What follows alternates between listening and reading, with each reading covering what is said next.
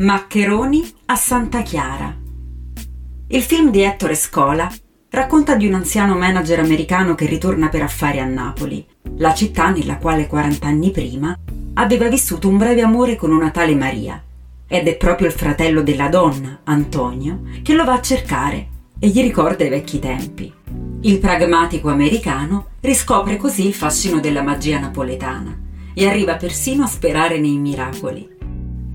La scena dove Robert Traven, Jack Lemon, va in visita al chiostro delle Clarisse si trova nel cortile della Basilica di Santa Chiara, in via Benedetto Croce.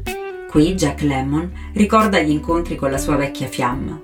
Negli ultimi anni il tettuccio naturale sopra le colonne che vediamo nel film è stato tolto, tuttavia è rimasto sulle altre. I chiostri di Santa Chiara portano la firma di Domenico Antonio Vaccaro, i pilastri sono collegati tra loro da sedute interamente maiolicate, che recano scene popolari, agrestri e mitologiche, mentre su un solo schienale è riportata l'immagine tratta dalla vita quotidiana monastica, una suora che sfama dei gattini.